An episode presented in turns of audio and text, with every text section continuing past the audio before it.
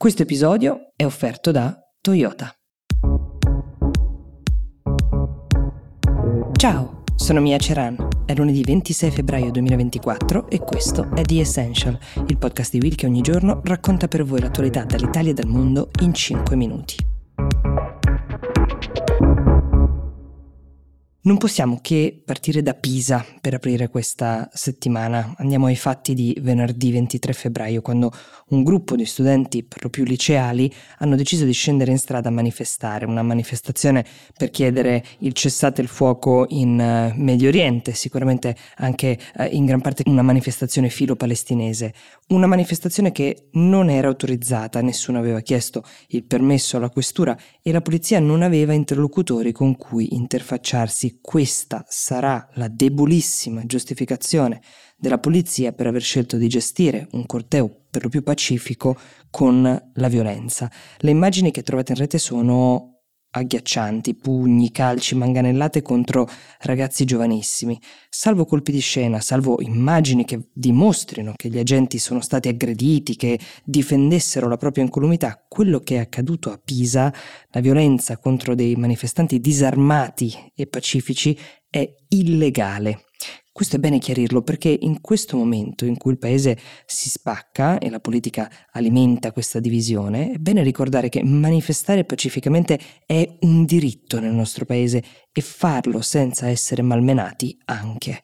È intervenuto il Presidente della Repubblica Sergio Mattarella a sedare queste discussioni un po' di basso livello della politica. Serviva la figura super partes del Presidente della Repubblica per dire che lui ha fatto presente al ministro competente, cioè quello dell'interno Piantedosi, che l'autorevolezza delle forze dell'ordine non si misura sui manganelli, ma sulla capacità di assicurare sicurezza, tutelando al contempo la libertà di manifestare opinioni. Con i ragazzi, ha detto Sergio Mattarella, i manganelli esprimono un fallimento. Queste parole pare che il ministro dell'interno le abbia anche condivise, questo lo dice Mattarella stesso nel comunicato ed è un dettaglio non da poco perché dà l'idea del fatto che ci sia stato un confronto e che la parte che è stata diciamo ripresa, quella del ministro, non abbia provato in alcun modo a giustificare l'accaduto. Ogni scelta che facciamo conta, ci definisce, ha un impatto sul mondo che ci circonda. Oggi più che mai dobbiamo trovare la nostra unicità e lasciarci guidare dal coraggio delle nostre scelte. Nuovo Toyota CHR sfida le convenzioni ed esalta il tuo stile. Design inconfondibile e tecnologia intelligente per chi ama distinguersi anche alla guida. In versione full hybrid o plug-in hybrid per una mobilità sempre più sostenibile. A te la scelta. Vieni a scoprire nuovo Toyota CHR al link in descrizione. Ecco, per capire che cosa sia veramente accaduto, visto che molti giornali del centrodestra, ad esempio, già parlano di eh, alcuni giovani incappucciati che avrebbero attaccato gli agenti, serviranno delle indagini e per sostenere certe dichiarazioni serviranno delle prove.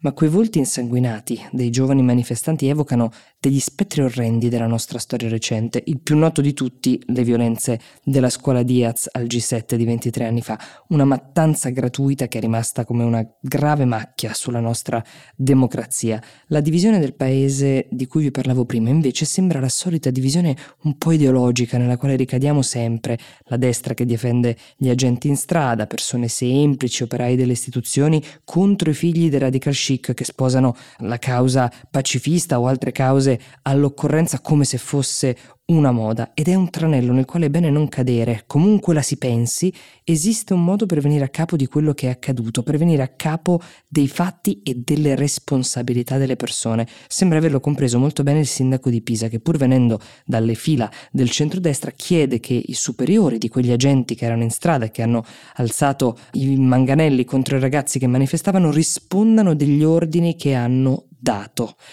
Chi ha autorizzato questo tipo di risposta, che, lo ricordiamo ancora una volta, di fronte ai manifestanti non violenti è illegale, il giorno dopo a Milano si è tenuto un altro corteo che in alcuni tratti ha assunto però delle caratteristiche molto diverse, c'erano bandiere israeliane bruciate, foto del premier israeliano Netanyahu e del ministro Salvini ricoperte di vernice rossa a indicare sangue, ma soprattutto vetrine di supermercati prese d'assalto con lancio di sassi e di oggetti a volto coperto questa volta. Ecco, esiste un modo di ricostruire fatti e di dividerli sulla base delle intenzioni, dei comportamenti e delle responsabilità individuali che è esattamente il punto di partenza per venire a capo del bandolo di questa matassa. Urlare al ritorno del fascismo, invocare le antiche retoriche sui poveri poliziotti contro i figli della buona borghesia non servirà a niente, soprattutto non a tutelare il sacrosanto diritto a manifestare pacificamente la propria opinione che a tutti noi dovrebbe stare molto a cuore. The Essential per oggi si ferma qui, io vi do appuntamento a domani.